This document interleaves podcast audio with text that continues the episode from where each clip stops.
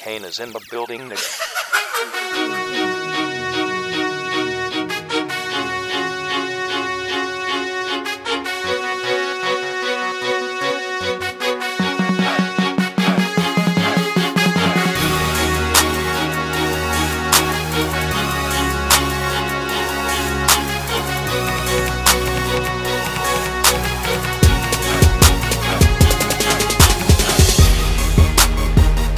Now that I'm a college graduate and ready for the real world, Liberty Shirt Co. has me covered. They have the finest dress shirts made for every occasion job interviews, business trips, or even just a casual shirt to wear around. If you use promo code 3P during the month of September, you will get 25% off the purchase. So, what are you waiting for? Head over to www.libertyshirtco.com and use promo code 3P at checkout. That's valid all September long. Hello and welcome back to another 3P podcast episode, season four, episode four. I'm your host, Josh Fromowitz, and once again, joined with me are my co-hosts. Alex Castle. Stephen Bonazzo. We got another jam-packed episode filled with basketball content and football content. Basketball season is right around the corner, boys. I'm pumped. I'm sure you boys are. And to kick off the basketball talk, we're going to talk some Philly sports the 76ers star Ben Simmons has reportedly said he does not want to play for them ever again and he will sit out and take whatever fine he gets. The situation is bad there with him and the Sixers organization. He recently signed a max deal, so he's locked into the team for four years, 140 million, I believe. Steve, I'm sure we'll double check that for me, and we'll say that. Um, but Kaz, I'm gonna get to you first. So, does this hurt Philly's possible playoff chances? You know, I don't think it does. And here's why because obviously Ben Simmons' biggest weakness is his shooting. That's the big reason why they want to get rid of him. That's a big reason why his trade value is not what it should be he's just not producing the offense that a guy of his caliber and the amount of money that he's getting paid should be. And when you have your superstar center, Joel Embiid, who, yeah, he can pull off these 40 off 40 point games in the playoffs, but he's also getting hurt and Simmons isn't doing what he needs to do, then something needs to change. So I think it'll help them out if they can trade him because you'll you'll have whatever you get for him will be supported by Embiid, Tobias Harris, guys like that. So, if anything, I think Philly is getting rid of dead weight, and I think it's going to be a totally new season for them. And I think um, so. Actually, from as I checked, the contract was five years, one hundred and seventy-seven point two million dollars. But that started last year, so he's got four years remaining this year, right? Four years, yeah. So that was a total contract, um, and then he's due thirty-three million this year. So that's a big contract to take on, whether it's Philly or another team. Uh, but yeah, trade him because if he doesn't want to play for you, why are you going? Why are you going to try to force him to be on this roster if he has no desire and interest in playing? Especially, it's not like he's on a bad team like James Harden. The Rockets were starting to go downhill. You know, he kind of wanted out. They didn't win anything all those years previous when they had Westbrook, CP3, uh, all the other guys they had. I'm blanked a little bit, but Ben Simmons is on a good team. He's on a team that will compete in the East, obviously, will be at the top of the East.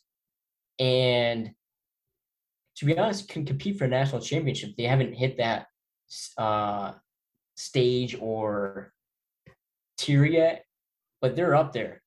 And you're playing a guy, you're playing alongside a guy like Embiid who can score and just dominate the game. Playing with a guy like Tobias Harris who isn't a superstar, but he's a star in this league. So it's not like they have no one. They got pieces. They got some really good talent on that team. But he just doesn't like, I don't, for whatever reason, he doesn't like with this uh, team anymore, whether it's coaching, his role on the team, just everything else. But I think the Sixers might as well trade him. He, I'm sure they will get a, a decent return for him. It's not like, granted, like Castle said, his shooting can definitely improve by a lot. But I still think he he's someone that I would take on my team. I mean, the dude is huge. He can handle the ball better than some point guards. He makes some really good plays. There's just some other things you have to work on. And you got to hope that he stays committed to the game and to the team that he plays for, whether it's Philly or not Philly. It'll be interesting to see where he goes from. I mean, do you have an idea where uh, you think he uh, could go, or is there any spot that you would like to see him go? I mean, I know as a Nets fan, you probably want him out of Philly. So I was actually going to ask you boys the same question. I have been thinking, I've seen a few possible landing spots. One of them is the Clippers. No Kawhi this year because he tore his ACL in the end of the playoffs last year. So I've seen Portland as a possible trade destination. Portland has been thrown in the mix. They'd trade CJ McCollum. I don't know if I really agree with that as much. But back to your point, Steve, about Ben Simmons and how Philly should trade him. I don't really know if they should. If you think about it, it's like a Le'Veon Bell situation all over again when Le'Veon Bell was with Pittsburgh. Philly has total control here, and they own him for four years, which means Philly does not necessarily need to trade him. They could just continue to find him, let him be unhappy, and the players who report to practice every day in the games every day will keep balling, playing, and doing their thing. So I don't really think Philly is in a rush to trade him. Yes, his value will go down, but I think that's on him, not as much on the organization. And I mean, that's interesting because you don't want to rush things just because he says he doesn't want to play. I mean, technically, Philly, he is under contract. He is under their control. So, if even though he says that he doesn't want to play, I mean, I guess you he could not show up. I mean, he even said he wasn't going to report to training camp. But at the same time, it's like there's got to be certain things with the contract where if he doesn't show up, he may not earn all that money. I believe might... I saw. I believe that he would forfeit half of the salary that he'd be making this year. So instead of 33 million, he'd be like 16, making... 17 million essentially, which is still a lot yeah, of money, but that's losing a lot of money still. Yeah, I mean, obviously, like to people like us, you know, it's tons of money. Like I would, if I made 16 million total in my life, I would be more than happy. But for a guy like who should be making 33 million in one year and he earned that contract, but now to only be making half, like why would you do that? So there's a lot of different little things that go into it. Um, but I'm sure Philly would want to trade him before the season starts because you don't want a headache on your team either, especially a team like that where they had their dark, dark days where, I mean, they were, didn't that one year they started off like 0 30? and then they finally got that one win. But I mean, they had some dark times where they were struggling to get any sort of wins. So now that they're on top of the Eastern Conference standings the past couple years, that says something. But now you don't want a headache on the team where you kind of have you finally have this team that really could go out and compete, and then you have a headache on the team, and especially a big one. I mean, Ben Simmons was their number one pick, and he was like their star. I think before even Joel Embiid really started to take off, right? Because I think Simmons. Um, I think Embiid was just before, but Embiid had been suffering more injuries because he had two years worth of season-ending injuries, whereas Ben only had one. So one. Ben has been more has been on the court longer than Embiid technically, but Embiid has played longer in shorter time, if that makes sense. And Embiid obviously is a more established player. He's the one that gets some more recognition because he deserves it because Embiid is an all-star and one of the best centers in this league. Like you said, um, Simmons only missed that one his rookie year, or what should have really been his rookie year. Um, and he's been pretty much healthy ever since. I mean, obviously, if he has other injuries, but Embiid had those first couple years where he didn't really play at all because of the injuries. So Simmons' name really started to take off before Embiid's because he was like From said, he was on the court before. So when you have someone like that, one of your stars on the team who's causing this headache, you do want to get rid of it before it turns into a migraine.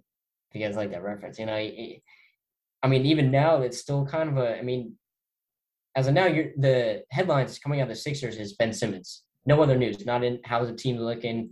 How's Doc Rivers going to do in his second year? It's only Ben Simmons won't report. He doesn't want to play for the rest uh, for the Sixers any at all anymore. He wants to be done with them. So you do probably want to take care of that before the rest of the players are like not enjoying everything because Simmons is making it worse. I don't know. Obviously, we're not behind the scenes, but I mean, you guys all played on sports. Like, if there's someone that's a headache on the team, it's no fun. So, no, and you know, a, a point that you brought up earlier was, you know, he was the number one draft pick for this team. He gave them an opportunity that no one else did. I mean, sure, okay, would the Sixers have been foolish for passing him up? Yeah, but they could have drafted any other guy. And if I'm in Ben Simmons's position and he knows that he's on the outs with Philly, you know, fine. I get it. But wouldn't you want to continue to play and show these teams that you're still capable of contributing? You know, he, teams could be refusing not to even talk to Philly because they're not, you know, seeing what his jump shot is like or what his condition is health wise or, you know, what kind of shape he's in, what kind of teammate is he. By him sitting down, it's not only hurting Philly in some ways, but it's hurting his stock too. And, you know, you brought up he's been on the court longer than Embiid. He should know better. And I just think it's I think it's pathetic on his end that th- this is what it's come to. And, you know, I, I don't like Philly sports across the board, but they are a team that's become very dominant in the East every year going into the season. The past few years, they've been they've been a top team. And sure, Doc Rivers his his career with Philly coaching wise could be questionable. We've talked about that before, um, but it's just it's it's it's frustrating to see. And just backtracking a little bit, we talked about you know trade spots. Josh, I like Portland. I think Portland could be a good spot. I agree. I don't think uh, McCollum should be the guy. I think Philly would be winning that. Uh, yeah, Philly would be winning that trade uh, the trade that you sent me with the Hawks, that was a very interesting one. And I and we both agreed I like that one. Yeah, Philly wins that one in my opinion, but now you're pairing Ben Simmons with Trae Young, Clint Capela, John Collins. So that that was a very interesting one. But I don't say, know. I just want to cut you off just to say it for Steve because he may not have saw it. Oh it yeah, was, yeah. It was Ben Simmons for Cam Reddish, Kevin Huerter, and Danilo Gallinari. You know, I actually think I did see that somewhere, and yeah, it was on the Report. Yeah, that's where I saw it, and it had me think a little bit. But to be honest, it's tough. It, it's tough to decide, but because you know you got Trae Young, who has a little bit of an ego. Not that Ben Simmons necessarily does. I mean, I, I like I think Joel Embiid is more of a character than Ben Simmons is, but I'm not going to say Ben Simmons doesn't have any sort of ego or kind of like when I say character, like you see Embiid with some of his um, post game comments uh, or him eating like a cheeseburger before the game. Like he obviously like news swirl around him because he's such a big name. And then Trae Young, obviously, some of the, his actions in the playoffs when he um, I forget what what did he do again against the Knicks? Castle, you you would you would know. Just shrugging the crowd and shrugging the crowd, bowing and and crap like that. But it's okay. But it's okay because he's balding and he's afraid of birds. So whatever he does hmm. is irrelevant. But didn't he do something with the spitting too? Because someone spit on him. Well, he got spit on in like the closing seconds, but he kind of just looked back but didn't do anything. Yeah, he had the game winner he hit the game winner later on in that game. I thought he like uh not actually spit on someone, but I thought he like pretended to like maybe spit on the floor. Or, like I don't know. Maybe I'm just either way he. Yeah, I don't think so either. I'm just I'm shocked, but uh, but actually I just saw one here, which could be interesting. Ben Simmons to the Spurs. You know, it's so funny you mention that because you know how on Twitter, um, those random accounts will just pop up in your feed with like random sports tweets. And I saw a Ben Simmons uh, hypothetical trade for like DeJounte Murray and uh, Devin Vassell and uh, Derrick White. You know, the only thing I like about that trade is the location because maybe Popovich is the type of coach to kick Simmons uh, in the ass. Maybe Doc Rivers has just given up on him already. And if Simmons goes to an organization that's really old school, that's had the same coach for two decades, maybe that's the change that he needs. That, I think, that I think the Spurs would be giving up too much in that trade. As Murray and Derrick White, they're a young core. Well, yeah. And Vassell, I think that was their draft pick last year. So they all have a lot of potential because they're all really young. So or what about what about um even like the Timberwolves? You know, Russell Russell likes to. Yes, uh, Anthony Edwards. Anthony, sorry about that. The connection. Uh, I was saying the Timberwolves because if you think about it, D'Lo, he's more of a shooting point guard. Obviously, he can pass, but if you think about it, if you get Simmons, Simmons wants to pass first. So you just let Anthony Edwards score, Karl-Anthony Town score. I like that. I mean, I assume D'Angelo Russell would be a part of the trade, but that'd be a that could be good.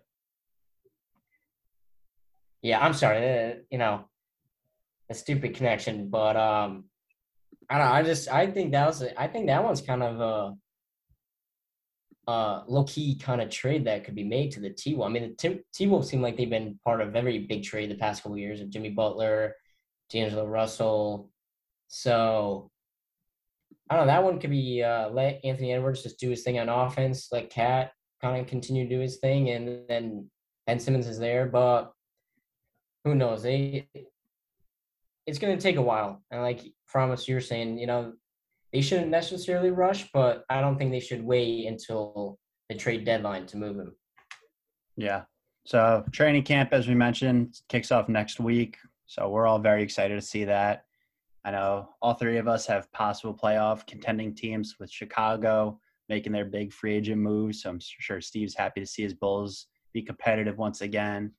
We saw the Knicks in the playoffs. They're looking to get back and make a further run this year. So Castle's very excited about that and my Nets. I don't need to say much more.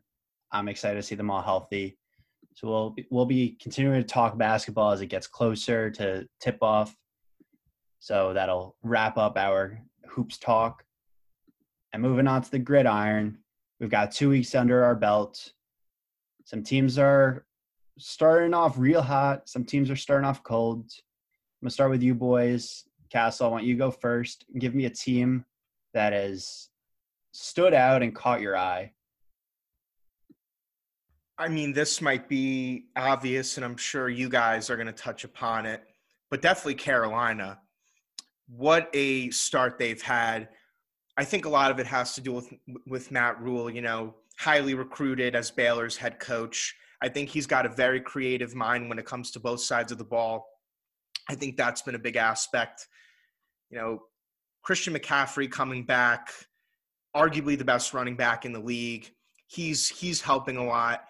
He's giving Sam Darnold some space and giving him opportunities to do his thing, and maybe that's what Darnold needed. So that's been success. Of course, having Robbie Anderson uh, has helped him, and the defense has really surprised me. They've they've came out strong. They've so far turned out to be going into week three. They got to be a top five defense. So, I believe I believe they're top they're the best defense in terms of yards and like points but i believe on offense they're also like top three in terms of scoring because yeah. in the jets game they put up around 30 and in the saints game they put up 35 So they're getting it done on both sides of the ball. So I'm really happy you mentioned them. Yeah, and they their next matchup against uh, Houston, I think it'll be very easy for them. No Tyrod Taylor, rookie quarterback. They they're going to be a very surprising team as uh, as the season goes on, and it's it's been it's been fun because you know there were a lot of question marks. McCaffrey's health, Sam Darnold with a new team, but it's been fun. Not sure how long it's going to last, but they've definitely been a team that surprised me the most. And even though they had an easy win against your Jets, Josh, I'm also been impressed with the Patriots and with Mac Jones. He's, you know, I listened to interviews with this guy and, you know, skeptical because of what his situation was, what he had around him at Alabama, but he's been cool, calm, and collected, and he's been making some very, very good decisions with the ball. And he doesn't really have a bad offense around him. He's got two great, he's got two solid tight ends. He's got some some nice receivers with Jakobi Meyers and uh, Agholor. Agholor. and Agholor and Harry. So yeah, th- those are probably my top two, both AFC teams, but those are the top two that come to mind. Carolina's NFC. There, thank you for correcting. I always think they're AFC for some reason. I don't know They're why. NFC. They're NFC South with the Saints and the Falcons and the Buccaneers. Okay. But I- I both, both told teams the Jets lost to. Both teams the Jets lost to. Maybe that's why you thought of it. Probably. Um, before Steve goes, because he's having some bad connection, I'm gonna give my surprise team so far. And I was gonna say Carolina, but you touched on everything I wanted to mention. So far, my team, even though they lost last week pretty badly, I am pretty optimistic in the Saints with Jameis Winston because if Jameis Winston, which we saw in week one against a tough Green Bay team, he was able to to move the ball efficiently and not turn the ball over. He had five touchdowns, and Alvin Kamara did his thing. And that it, it's a simple game plan for them. Give Alvin Kamara the ball, and Jameis doesn't need to overthink the, the game plan. And we saw in week two, he struggled a bit. He turned the ball over, I think, two times, and Alvin Kamara didn't look his best. And that was against the Carolina Panthers, which you just mentioned. But I think moving forward, as Jameis gets more reps under his belt, more games he plays, Alvin Kamara, more touches, I think we'll see the Saints team become more and more efficient and more of a back to a lethal offense. And will, in my opinion, even though they won't have Michael Thomas, we could see the Saints team looking sharper than they did with Drew Brees because having Jameis Winston instead of Drew Brees at quarterback allows for that deep ball opportunity, which Drew Brees really didn't possess at the end of his career. So I think the Saints team could be fun to watch. And then their defense has stepped up, especially in that Green, Green Bay game. So Stevie, I don't know if you're there, what what the status is, but if you're there, give us a surprising team. Well, I mean, I'm here. I'm here. I just the connection. You know, it's no fun. This is why uh, we're gonna have to build ourselves a little studio so we're here in person and don't have to deal with this connection BS. But for me, a surprising team, the Las Vegas Raiders. I, I hope you guys didn't say that one already, but No, and Uh, I'm glad you mentioned it. good because the Raiders have looked pretty. And I, Derek Carr has looked good. I think does he still lead after this week in passing yards? I believe he does, right in front Yes, of Kyler. one, and Kyler's number two. So beautiful. So, and they beat in. He beat the Ravens Monday night, who just took down Ravens, Kansas City. Ravens and the Steelers, I believe. The Steelers, yes. So and the Steel. So I mean, so they took down the Ravens, who then took down Kansas City. He beat the Steelers, who took down the Bills in Week One. So to me, that's a pretty impressive uh, effort they've given, and to think that I'm sure not too many people had them on any high expectations for them.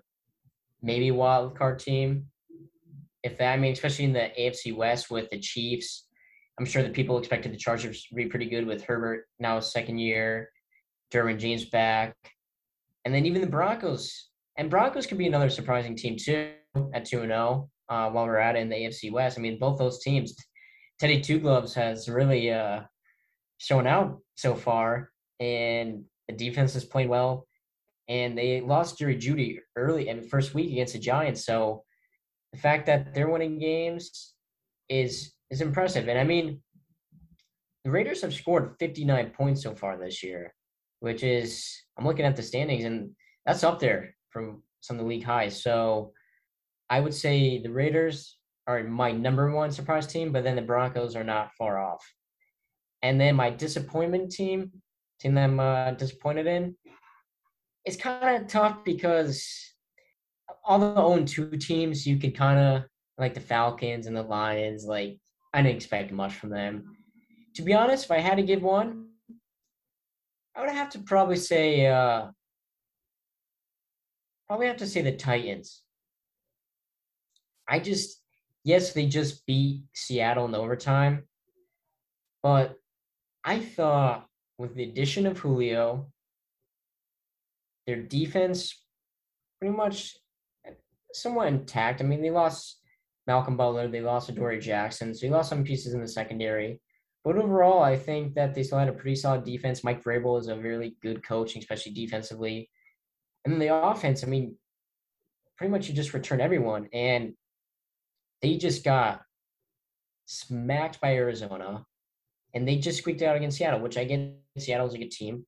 But they haven't I mean, they've allowed 68 points on defense, so that is bad. And they've only scored 46, most of it coming from last week. And Derrick Henry, week one, didn't look like a thing. Obviously, we know who, what he did in week two. He just went off. But they still haven't shown to me that they could be a true contender in the AFC and possibly for the Super Bowl, like they have the past couple years. So, they're yes, they are one and one, but they're a little disappointing to me. Promise you agree? Yeah. Um, the last part you said about them squeaking by the Colts, uh, the Seahawks, my bad. Only part I disagreed with, just because they were down by I think 14 in that game, and then they came back in the second half to win that game, and that's how it went to overtime.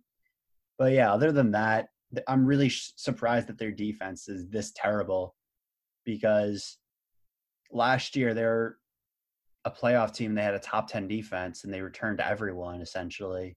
So, yeah, that I don't understand. But I think I think they'll get better. I think it really is just taking time for Tannehill to give equal opportunities to to basically two number one wide receivers and AJ Brown and Julio, where while they're also making sure Derrick Henry gets the same gets his proper number of carries a game. So I think with them, it's more of a we'll ride into the season and cruise by. I have another thing to say, and I've been writing about this and talking about this a lot. My uh, with my class with Abe, sports broadcasting, and uh, and then even for STN a little bit, but the amount of injuries to quarterbacks is just unreal. I mean, if you guys look at it, like you're talking about the Colts, Carson Wentz sprained both of his ankles. I'm pretty sure on the same play. His his status is in jeopardy. Tyrod Taylor won't play the Thursday night game against Carolina. Tua's out for Miami. Andy Dalton's out for my Bears, which I'm not mad about, but he's still out. And Baker possibly might be out. Big Ben might be out. Yeah, so I'm just like looking at it, and I remember last year remember all those injuries, especially the torn ACLs. It was more this like, but that was year, more like the running backs and defensive backs. This year's more quarterbacks. Yes, so it is just unreal to like look at like all these injury reports and all these quarterbacks who, even if they're not done for the season, are going to be out for a few weeks, and some will hurt the teams. I mean, poor Tyrod Taylor, he was playing so well for Houston. Now I don't think Houston's a playoff team, even with Deshaun Watson, I didn't think that. But Tyrod Taylor's having had the Texans playing well. Or I mean Tua a lot of Dolphins fans or a lot of NFL fans in general are not too high on Tua. But I still think overall he gives the Dolphins the best chance to win over Jacoby Brissett, in my opinion. or even Carson Wentz. I mean, he didn't look half bad against the Col- uh, against for the Colts against the Seahawks and the Rams. I mean, heck, the Colts only lost to the Rams by three, and they lost by more than that to the uh, to Seattle. But he didn't look too bad. And we're gonna start Jacob Eason, guy who hasn't really played at all, second year guy. So, and then obviously I can talk more about this later or whatever. But Justin Fields, I think gives the Bears a better chance, and all of our listeners know I feel this way, but I think he does give us a better chance to win. But even then, though, now you're out Andy Dalton, you're out at quarterback for however long, so it's just Fields and Nick Foles. So yes, like so whether you like these guys that are starting or not, quarterback insur- insurance is very important in this league because you can pretty much go in free agency and sign any running back and have him do pretty well. You know, receivers depends, but usually they have um, a lot of receivers on the roster anyway. So if one goes down, you're not hurting too bad, or you can make a trade. But for quarterback, you know, if you don't have somewhat of a reliable quarterback, you're screwed. So, and even Zach Wilson, I saw is playing through a groin injury. I don't think that's anything too serious, right, Fromans? You probably give us more information. You practice fully. It's nothing at all, luckily. That's good to hear. So, so yeah, it's it's definitely uh, and it's only week. It's gonna be week three, and the injuries are just bam, do not hesitate. So it'll be interesting to see how teams game plan for this week. Do they open up the playbook still? And Davis Mills is going to be making his first start against a tough Carolina defense. How does is it David Culley, right? That's their head coach. I think that's his name. I uh, I don't want to miss um, give any wrong. Yeah, I'm, I'm pretty sure that is. Yeah. Right. Let me, uh, I can make a quick search in about ten seconds. David Culley. I mean, my internet sucks, so maybe not. it is David Culley. All right, yeah, that's what yeah. I thought. Yeah, so see how he he, uh, he does that. Game plans for Davis Mills, who is a quite different quarterback than Tyrod Taylor. Same thing, Justin Fields and Andy Dalton. Justin Fields is a totally different type of quarterback than Andy Dalton. Um, I don't know. It's just it's interesting to see like all the injuries so far around the league. And then obviously you have your non-quarterback guys like Jarvis went out, but I think they should be getting Odell back. Um, or Big Ben, Big Ben even. I don't think even with Big Ben, I don't think uh, the Steelers are in a good spot because it just have his age. He's not Tom Brady. I think they got to find his replacement ASAP, but they still just cling on to uh, Big Ben. So um, but now, what is it? Mason Rudolph back in action? No, wouldn't for the wouldn't it be Haskins? It's Haskins. Know. Yeah, it's Haskins. Haskins. So Mason Rudolph's number three on that depth chart right now. Yeah, I think Haskins is the backup. Oh wow! Yeah, a lot can change in a year, huh? Yeah, he went from having that fallout with Washington and you know, Heinicke and taking over for him to where we are now. Um, yeah, we have come a long way. And I just wanted to add something quickly because we talked, you mentioned it, Stevie, about Tua.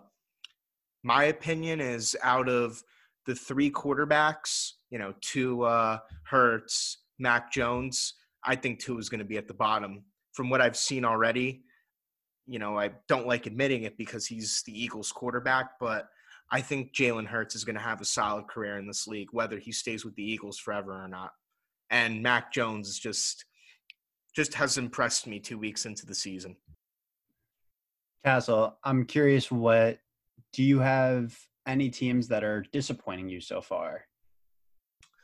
So we talked about the Titans, which, you know, I, I, I liked your point about how it you know it's taking time for them to adjust. It is. I mean, the first game of the season.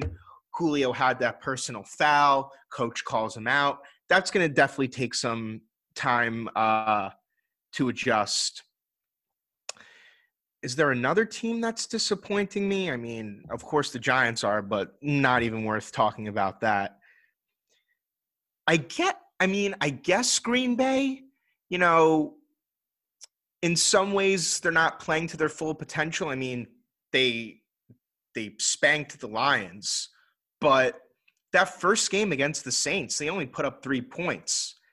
And I think it's disappointing because I don't think Aaron Rodgers is playing the way that he should be in the sense of not fully utilizing the offense. I mean, listen, four touchdowns with Aaron Jones. Okay, whatever works, works. But Davante Adams going into week three has not has zero touchdowns. And I don't know. I, I sense a lot of unpredictability from this Packers team, which why which is why I'm more on the disappointed side. I think going into every week with them, it's you know it's going to be unpredictable because this is Rodgers' last season with Green Bay. We know how much he doesn't want to be here. No preseason, and I think that adds an element of of disappointment.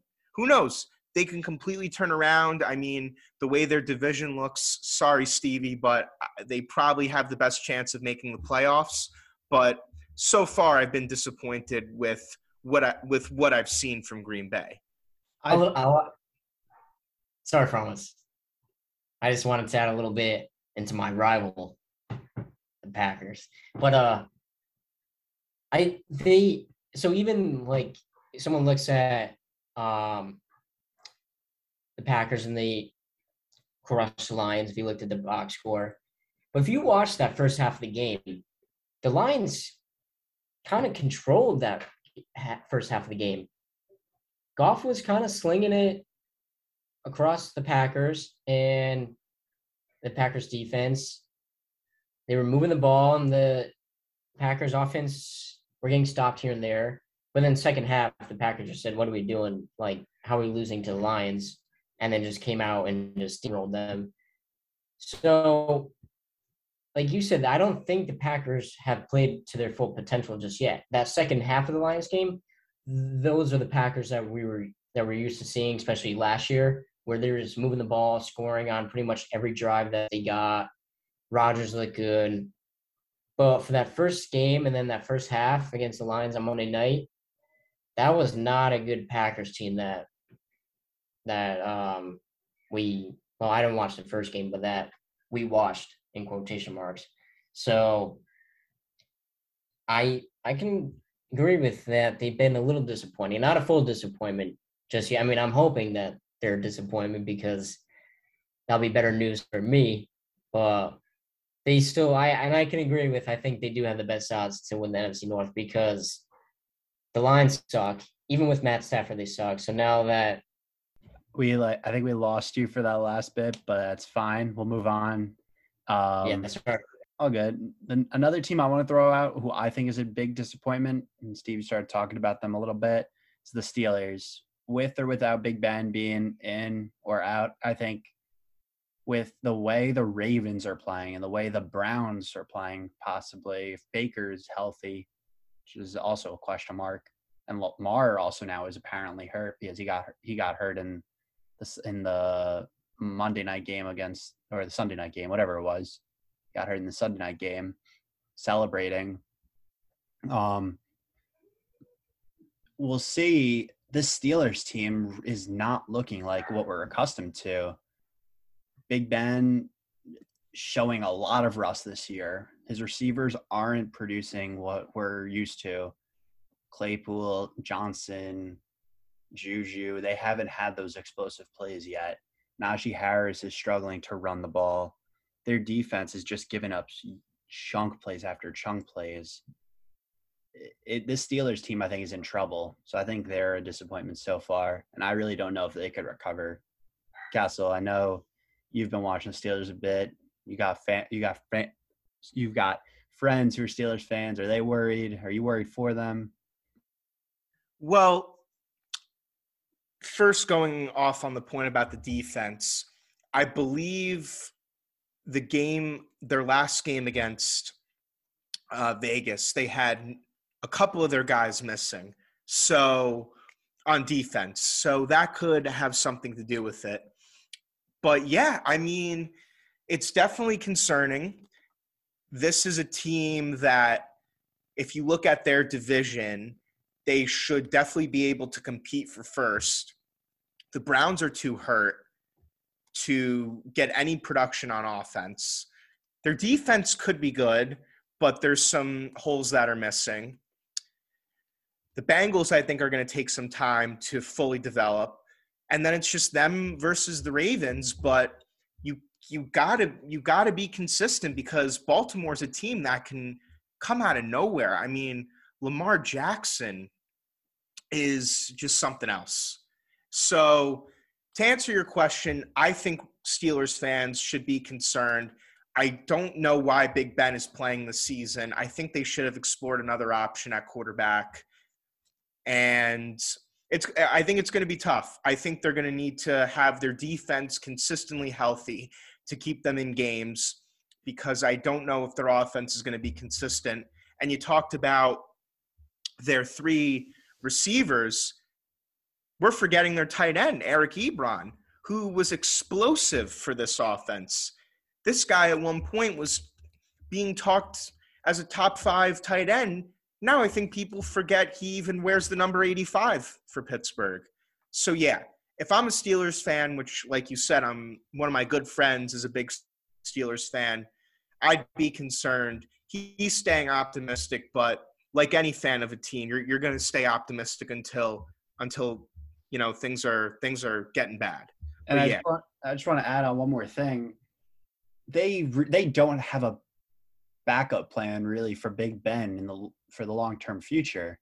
You look at teams like the Jets, the Jaguars, all these teams just addressed the, the Bears. We we all addressed our biggest need for the future and finding our quarterback for the future. And even the Buccaneers did that with Tom Brady. He had, the Buccaneers possibly found their successor in Kyle Trask. But the Steelers really don't have that. So it makes you think do did they make the wrong decision drafting Najee Harris to fill James Conner's role? But like it's tough because that's also a huge position that they don't have. So I think the Steelers are kind of in a mess right now. They, they have so many holes that you start to question some of their moves in the offseason because of it. You also question how many good seasons Mike Tomlin has left. It's Another good point. Also makes you question: Do they trust Dwayne Haskins that much? Yeah, like who, who knows? Because Haskins was rated pretty highly out of college, out of Ohio State. The Giants, I thought the Giants were going to take him, but instead they took Daniel Jones, and Haskins fell to Washington. But he clearly wasn't the guy there. So who knows? Maybe a second chance is good for a lot of guys, and maybe it could be good for Haskins. He's still a young quarterback. I believe he's only like 24, 25. So he's still he still is has a lot of football left if he could limit his turnovers because that was his big thing.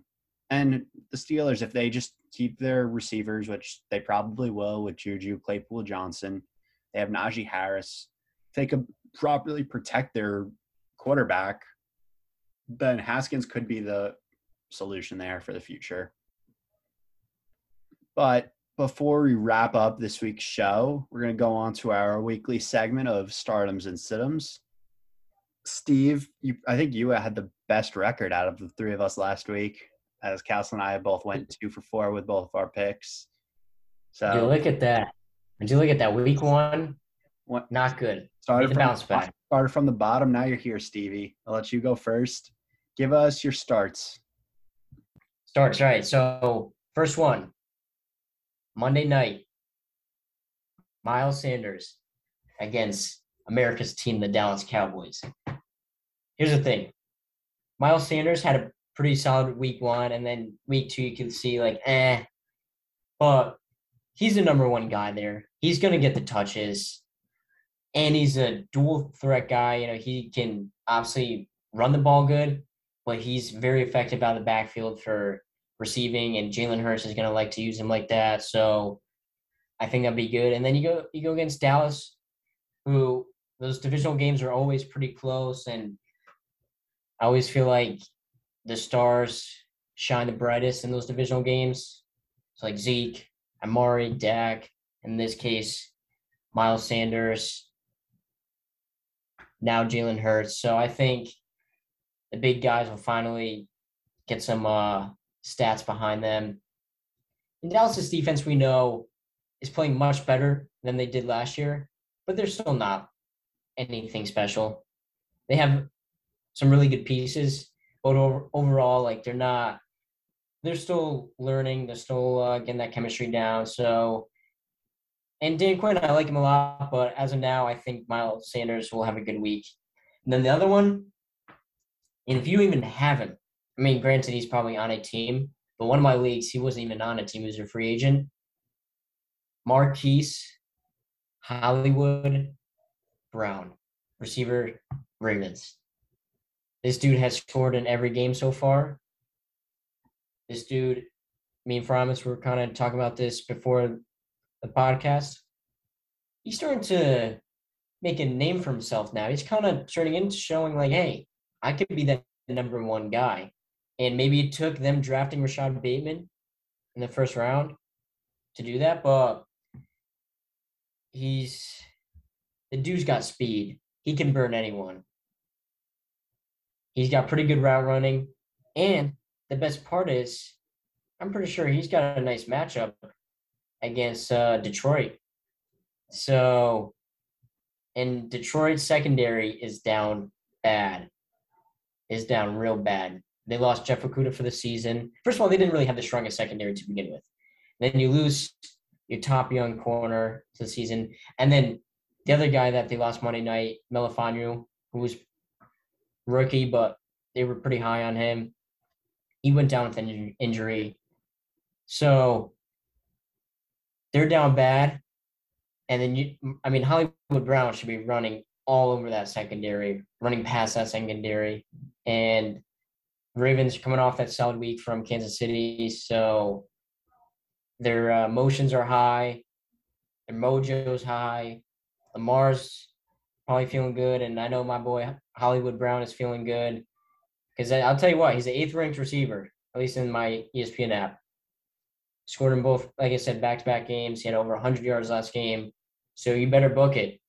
Play Hollywood Brown. I don't care who the other receivers are. Make sure he has one of the spots or in the flex because he will get you a lot of points this week. That's my uh, that's my prediction. I like Hollywood Brown a lot. I think it wasn't so much the drafting Rashod Bateman. I think it's more so finding a complementary receiver. Like they brought in Sammy Watkins because I think it takes a lot of pressure off, and you don't really realize it until you have it. Because the the the Ravens did not have any receivers last year, along with Marquise Brown. So how is Lamar supposed to like do well as a as a quarterback if he only has Marquise Brown and Mark Andrews as two guys to throw to? Granted, he had J.K. Dobbins who could also catch out of the backfield. That's not the same. Now he has Sammy Watkins, a seasoned veteran, who, when he was with Buffalo, so many years of leading being their leading wide receiver one. He won a Super Bowl with the Chiefs, and now he is a complementary piece to this young veteran, this young guy in Marquise Brown. So I think it really took for that for Marquise Brown to blossom into that wide receiver one that we thought he could be all along. And he's related to Antonio Brown, so he, he's got football genes in his blood. Exactly, exactly. I mean, granted, Antonio Brown's not what he used to be, but he's still a name in this league. He kind of made that comeback. So had a, he had a huge week one, and he was a big part of their Super Bowl run. So, so, and I, you know, I like your point about compliment, uh, complementary uh, receiver because who knows? Maybe them drafting, bringing Watkins and drafting Bateman. Like, listen, like they were looking for wide receiver help. Like, no one's job is safe. You have to go out and produce and go out and play well. So it could be that. But I think, like you said, now he actually has someone Now, granted, Sammy Watkins is not the greatest receiver in the world, but he's a pretty solid guy who can make plays when he needs to and can take some pressure off another guy, um, which he did with Tyreek Hill, and now he's doing with Hollywood Brown. So, and then when you add Jerome Bateman, then it really should be interesting. So, yeah, those are my picks. Hopefully, you listen to me. They had a pretty good week last week, so Stevie's riding the hot hand, and he's looking to continue it. So, if you're smart, you'll listen to his picks. Castle did really well week one, had a rough week two, going two for four with his picks, but he's looking to bounce back here. So tell the people who they should start. Before I do, had no idea about uh, Marquise Brown and Antonio Brown. What's the relation? They're cousins. Oh, that's cool. Yeah. That's cool. All right. So my first stardom is a name that some of you might not be too familiar with, but I highly recommend you getting him at the flex. I know he's not too popular in leagues, but he's a name that's getting up there. And that's KJ Osborn with the Minnesota Vikings. He had seven targets in the last game. He's got great speed, he's got great burst. They don't really have a tight end right now with Irv Smith being out for the season. So he's going to be a guy that, especially this week, against Seattle. I know Seattle's not secondary is not the best. However, Thielen and Jefferson have been the two hot guys that Cousins has been throwing the ball to. So expect Cousins to be, you know, looking for him down the field. You know, this is a guy that beat out their secondary. You know, he's he's a solid talent. I don't recommend him at receiver one, but definitely, definitely flex. And if you absolutely need to, I think he's a good two for this week. Now, my other pick, this is totally unbiased. I w- wouldn't recommend this guy, but he's actually, if you look at his numbers, he's one of the higher rated QBs going into week three, and that's none other than Daniel Jones. This guy, if you look on ESPN, his roster uh, number went up tremendously. He's now rostered in 37.9% of leagues. He went up 26.8%. And that and that's huge for him. He's had a touchdown each game, 23.38 points week 1, 31.46 last week against a solid defense, I'd say. And he's going into week 3 against another 0 2 team at home. The expectation is that he'll develop more chemistry with Kenny Golladay. Hopefully, Evan Engram comes back, who's uh, a favorite target of his. If Slayton actually can catch the ball, I'm sure he'll be doing well this week. So, if you have Daniel Jones on your bench, I'd swap him out. I think it's a favorable matchup. If you're on the fence with either of your options for this week and you have the space, if you got a guy in IR and you got a bench spot, pick him up. I think it's going to be another big week for him. Giants fans can only hope and pray at this point. He looks solid against Washington, and Washington's known for having a good defense, but he secured he held onto the ball better, which is what you were harping on with TJ last week. So I'm sure as a Giant fan, you loved seeing that. But onto my picks now. I'm going to start off with running back Cordarrelle Patterson. He is on the Falcons. He plays the Giants this week. So this game could potentially be a high scoring game as both defenses really are weak at this point right now. The Falcons are not the best team. They're at the bottom, but Cordarrelle Patterson is a very interesting player because he started the year behind Mike Davis in terms of running back depth but he's now their second leading pass catcher behind Calvin Ridley. So very favorable for PPR players because you get points per catch, and he racks up catches. Scored uh, on the ground last week on a run, and he could do it all. So I actually have both Mike Davis and Cordell Patterson. So I think I'm going to start both of them because I think they both offered two different types of games as running backs. So that's a lot of points right there against the Giants. And then my other is Zach Pascal of the Indianapolis Colts. Pascal through two games so far has three touchdowns, and this week he's playing the Titans defense. And we mentioned the Titans defense has been struggling this year. So it would take a drastic turnaround to change the ways they've been going so far. So I don't see that happening right now. I think the Titans will slowly start to recover from where they were, but it's going to take some while to go back into playoff form. So I think the Colts, who are also looking for their first win, are going to win this game because of Carson Wentz's um, air attack. And I think it's going to be mostly to Zach Pascal. Maybe not so much other receivers, but mostly Zach Pascal, who's proved to be Carson Wentz's uh, wide receiver one target. And Jonathan Taylor could also have a good game. He's just a beast. So I'm sure Steve liked hearing that.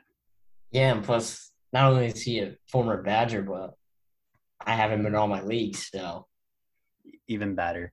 It's always a good show when Stevie gets to talk about Jonathan Taylor. Yeah, it is. Except Uh, he did suck last week, so You want to start off for Siddums now, Stevie? I mean, of course, of course, I'll I'll be uh, thrilled to do that.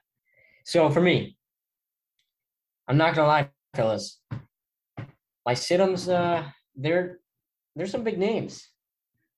Not you know, I wouldn't say uh, the biggest, but guys who have proven that they can do well in this league, and especially the first guy who is one of the highest ranked uh, fantasy receivers, and that's Deebo Samuel. And I'll tell you why. Deebo's been on on fire so far. He's been on such a good start to the season. That I feel like he's not due because he's a really good player, and I don't want to say that. But I just feel that he he's gonna have a game where I mean every guy has a game where they just don't perform as well. And I think it's gonna be Deebo's Sunday night against the Packers. Now it is home. It's in uh well technically they don't play in San Fran, but the 49ers are home. He plays the Packers, and I know I was kind of picking the Packers apart earlier, but I got to give them credit. They do have really solid corners, especially Jaire Alexander, who I think is a top three corner in this league behind Jalen Ramsey and Stephon Gilmore if healthy, and I'm trying to think of another guy. Xavier. But Jaire, Xavier Howard, Tre'Davious White. So he's like a top five corner.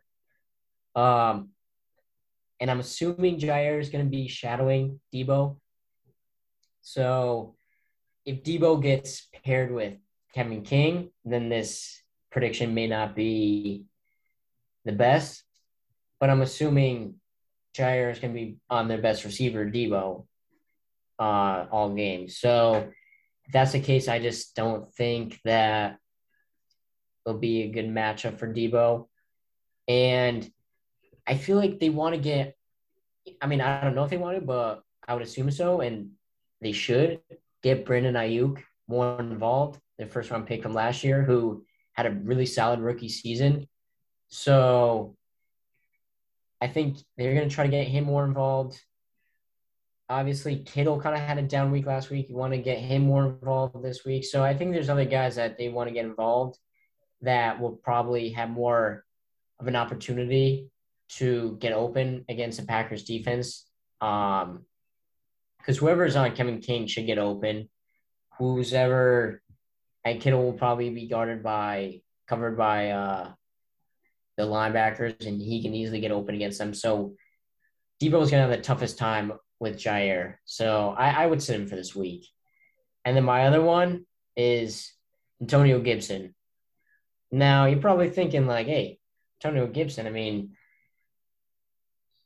like running back who's done well. He's one of the better running back, one of the higher drafted running backs in fantasy this year. He can catch, he can run. But last week against the Giants, it kind of, if I was an Antonio Gibson owner, kind of scared me. I mean, pretty much Gibson didn't really do much against a Giants offense that, a Giants defense that didn't look so solid in week one. And McKissic was used more in the receiving part of the game, Yeah, more than um, I mean, he only had two catches for four yards. McKissic had like over 40 receiving yards and touchdowns. So I don't know what their plan is with Gibson. And plus, they play the Bills, which is a tough defense. I mean, the Bills shut out the the Dolphins could not do anything against the Bills. So I'm not going to say that Washington's going to have the same problem, but hey, we know Buffalo's defense is Buffalo in general is no joke. Buffalo's defense is not a defense to mess around with. So, and I think Heinicke, if he has that connection with McLaurin, they're going to try to target that more. Um, or if you know, or if he had that good connection with McKissic in the with the receiving aspect of it for the running backs, then I think they're going to do that more. So, I just don't feel like Gibson is a strong uh, candidate to be played this week in my opinion. I'm not saying this is for the rest of the season, but against a buff, tough Buffalo defense, I think you should sit him. I probably, especially if they're playing uh, a catch up. If the Bills score early, they're not going to be running as much. So McKissic yeah. might be more touches anyway because he can catch the ball out of the backfield. That's it too, because I'll tell you what, Washington's defense has not looked good. So I could see them playing catch up early because, I mean, the Giants no offense, Castle. The Giants went right down and scored. So I could easily see Josh Allen, Stefon Diggs, and the Bills offense doing the same exact thing. As a Stefon Diggs owner, I'm very happy to hear that, and I hope that is true. Two very good picks by Stevie. We'll see how that does. Castle, you want to go? Make your two situms. Sure. My first situm is the starting tight end for the Packers, Robert Tonyan. Uh, he did have a touchdown last week. However, Green Bay is traveling to the West Coast. That's a big travel for them. That can definitely have a factor. Of course, Aaron Rodgers, his game last week with Aaron Jones, that could only increase the relationship. As I mentioned before, Davante Adams hasn't had a touchdown yet this season. So there are a lot of factors that could take away reps and points from Tonyan which is why I wouldn't start him if you have another tight end. If you have to start him, you might get a couple of points, but I don't think this is going to be a good week for him. And the other guy I'm going with is Joe Burrow. I wouldn't start Joe Burrow this week. I know we just harped on the fact that uh, Pittsburgh's defense is not that good and it's concerning. However, they still do have guys on that team that can make it tough for him. You look at their secondary; they still have Minkah Fitzpatrick. They still they have Melvin Ingram now, who's on the outside. I believe Watt is healthy, so they still have him. So they still have a couple of guys that can give him a hard time. Yes, he's had multiple touchdowns the past two games, but if you look at his spreadsheet going into week three, I'm sorry, Stevie, no offense, he hasn't had much real competition defensively. I mean, yeah, Chicago, you know, went off against him. But yeah, I, wouldn't start Burrow if if you can if you can avoid it. He had three turnovers against uh, the Bears. I think there were three passes in a row. All were interceptions, including a pick six. Yep, uh, 21 uh, points. They gave me 21 points. So I think this is his toughest challenge, and I, I wouldn't start him. I think this this game, you know, it's a it's a division game for Pittsburgh. I think this could be the turnaround game that they need. So if you can avoid starting him, I wouldn't start him. He's underperformed, even with the two touchdowns he's had in both games. He hasn't even hit 15 points, I believe. So he's underperformed. I like those two also, uh, especially because I think, as we mentioned earlier, the Steelers need that big break. And this week could very easily be it. It's a divisional game. And in past years, they've owned the Bengals. So if they lose the Bengals then and lose or even win in a close one, then it'll be very concerning and the red flags will be waving in Pittsburgh. So I do see this being a statement game for the Steelers and a struggle game for Joe Burrow, especially. And before I wrap up, here are my two situms, and they're both injury related. So I'm going to start with sticking to the uh, Steelers Bengals game uh, Diontae Johnson because Big Ben doesn't play, and it's going to be Jacoby. Uh, what am I saying? it's going to be Dwayne Haskins at quarterback, then that might be difficult for Diontae Johnson to get some touches. I don't know what their chemistry is like, and he is also already the third receiver on that team alone behind Claypool and Juju. So it might be a tough week for Diontae Johnson. And if Big Ben plays, then who knows how, what his protection will be like. He, his O line really hasn't been that good this year, and Johnson has had a very good week one, and then got hurt in week two. So his status is also pretty up in the air for this week. So there's a lot of question marks here surrounding De- Diontae Johnson. So it might be best if you just sit him completely to avoid those headaches. And then my other is Jalen Waddle. And I like Jalen Waddle a lot. Week one, he balled out. And week two, in their blowout game against Buffalo, he had some catches, but nothing too exciting. This week, no Tua, already ruled out with a rib injury. So it'll be tough for Jalen Waddle to get the ball with Jacoby Brissett. He had previous chemistry going with J- with Tua Tagovailoa, teammates at Bama. So that chemistry definitely transferred over into the pros. So maybe that's why Jalen Waddle will start to ball out. But this week with Jacoby Brissett, they struggled heavily last week when Brissett took over for Tua. So I think it'd be best if you guys just sit Jalen Waddle if you have him. He's all he's already on my bench. He hasn't touched the starting at the flex or receivers position yet, but who knows? Maybe in the future he will.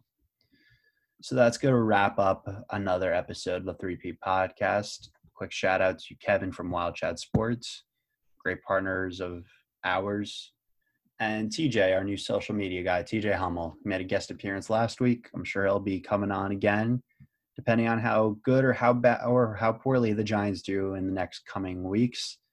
Also, a huge Yankee fan, so I'm sure with the postseason push coming for the Yanks in the next week or so, I'm sure TJ has some strong opinions about that. So that'll wrap it up for this week's show. Thank you all for listening.